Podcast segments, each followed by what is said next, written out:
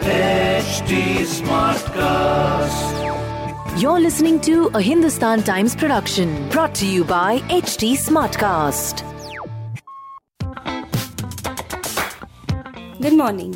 You are listening to Masala Bites, HT City Daily News Wrap, your one stop podcast for all the daily news from the world of entertainment and lifestyle with me, Mallika.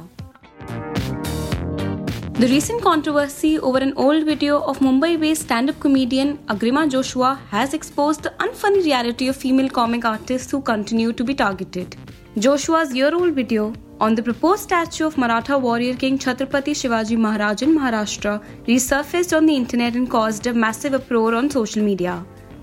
The comic took down the video and issued an apology, but the row didn't stop there and prompted rape threats, including one that had an abusive video message from a 26 year old Vadodara resident named Shubham Mishra, who was later arrested. Comedian Neeti Palta agrees that the trolling faced by Joshua is the reality of most comedians in the country. As of now, we are all being trolled.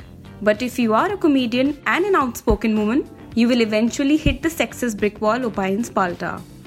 Swara Bhaskar, who rallied for justice after Agrima Joshua got rape threats on social media, says, we have to work together and pressurize platforms to have a zero tolerance policy for accounts that indulge in cyber harassment and abusive behavior.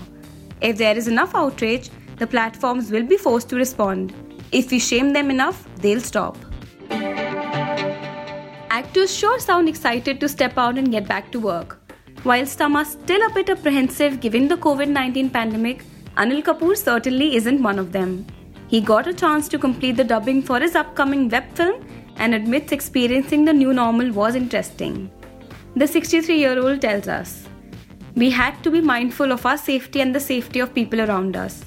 From wearing protective gear to maintaining social distance, it was a working environment that none of us had ever seen before.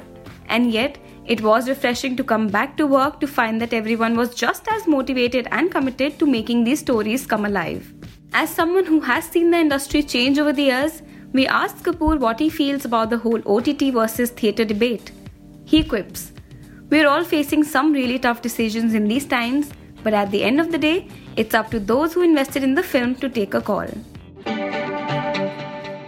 Naya Rivera, a singer and actor who played a gay cheerleader on the hit TV musical comedy Glee, was found dead Monday in a Southern California lake. Rivera's body was discovered six days after she disappeared on Lake Piru, where her son Josey was found alone on a boat the two had rented, the Ventura County Sheriff's Office said. She must have mustered enough energy to get her son back on the boat, but not enough to save herself, Ventura County Sheriff Bill Ayub said at a news conference. The boy, Josey Hollis Dorsey, was found asleep and alone in a life vest on the drifting pontoon boat. To read more about the news briefs I shared, please pick up a copy of Hindustan Times today.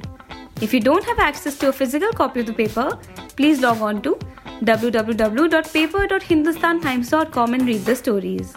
Do like and follow us on HT Smartcast. We are present on Facebook, Instagram, and Twitter. To collaborate, write to us on podcast at the rate hindustantimes.com and to listen to more podcasts, log on to htsmartcast.com. Thank you. This was a Hindustan Times production brought to you by HT Smartcast. HT Smartcast.